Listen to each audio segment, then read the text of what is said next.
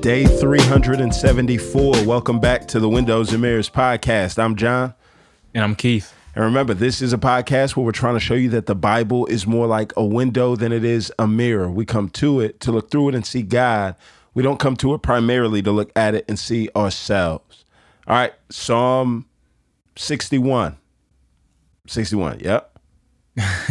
yeah, Psalm 61, man. Um, shorter psalm today. And basically, bro, just the thought I kind of had was, man, God provides security and safety, right? Yeah. Like He is the one that provides those things for us. And like many of the other psalms, right? Uh, the psalmist is just crying out to the Lord to be heard, Right. And man, that's that's what so many of us want. We just want God's ear, Right. We just want Him to take notice of our cries.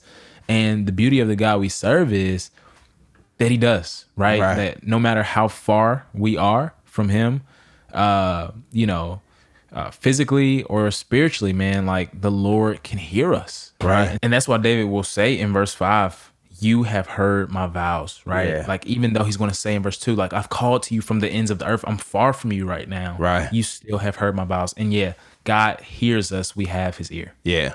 Yeah. And his whole point is, yo, lead me to the rock that's high above me, right? For the next mm-hmm. few Psalms, we're going to see him continuing praying to God for protection or confidence that God has protected him. And when he's saying, yo, lead me to a rock that is high above me or lead me to a rock that is higher than I. He's mm-hmm. basically saying, Yo, I'm drowning in all of this turmoil. God, would you elevate me above the turmoil? Right. good. so he's saying, God, I just need you to lift me above, let me catch my breath. Um, and yeah, and he looks backward and he says, Yo, for you have been a refuge to me, a strong tower in the face of the enemy as he looks back, right? His hindsight is strong. His insight is weak. God, I don't know what you're trying to do right now, but his hindsight is what's uh, strong. And he's like, God, you've been a proven help in the past. And so our confidence for the future can come as we look to what God has done in the past. It doesn't have to be in figuring out what God's trying to do right now. Yeah, and I had a I had a similar thought, bro. Like, you know, the best way to live the Christian life, to move forward in the Christian life is to look backward, right? Yeah. Just like you said, he he goes and talks about the things God has done in his past, and he has this resolve in verse four where he's just like, No, like at the end of the day, I want to dwell with you. Right. I want to take refuge under your wings in the care and protection you provide in your presence. And then in five, uh, after that, he's going to start making this request about the king. Right. And so it gets interesting. He's like, yo, add days to the king's life, right? May he sit, you know, enthroned before God forever, appoint faithful love and truth to guard him. And many have pointed out that what he's asking for is that not just that he would live long, like, man, let me just live to see my grandkids. Right, right. But he's saying, like, let this dynasty continue. Right. Let my dynasty continue. Second Samuel 7, God promises him, yo, ah, man's gonna sit on your throne forever. Right. Right. And so David is trying to hold God to those promises. Right. Right.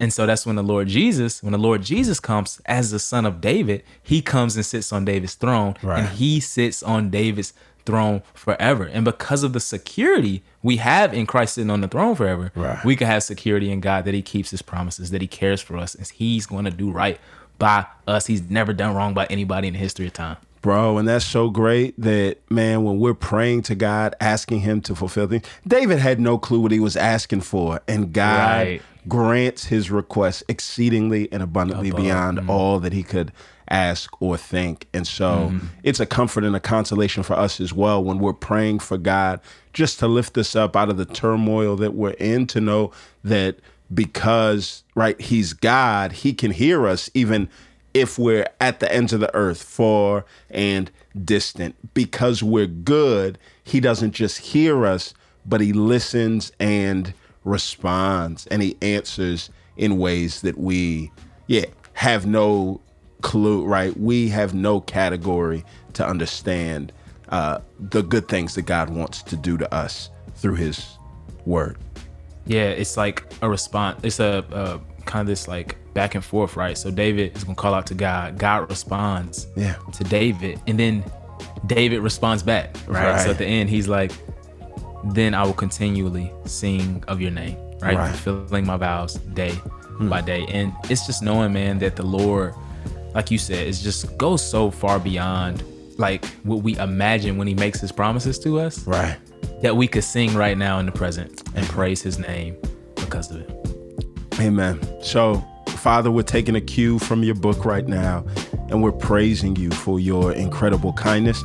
I pray that you would fill us with confidence, Lord, that we would work more on our hindsight today than our insight, that we would look back at the ways that you've not only worked out deliverance for us, but for your people, and we would be reminded that you don't change, Father. It's in Jesus' name we pray.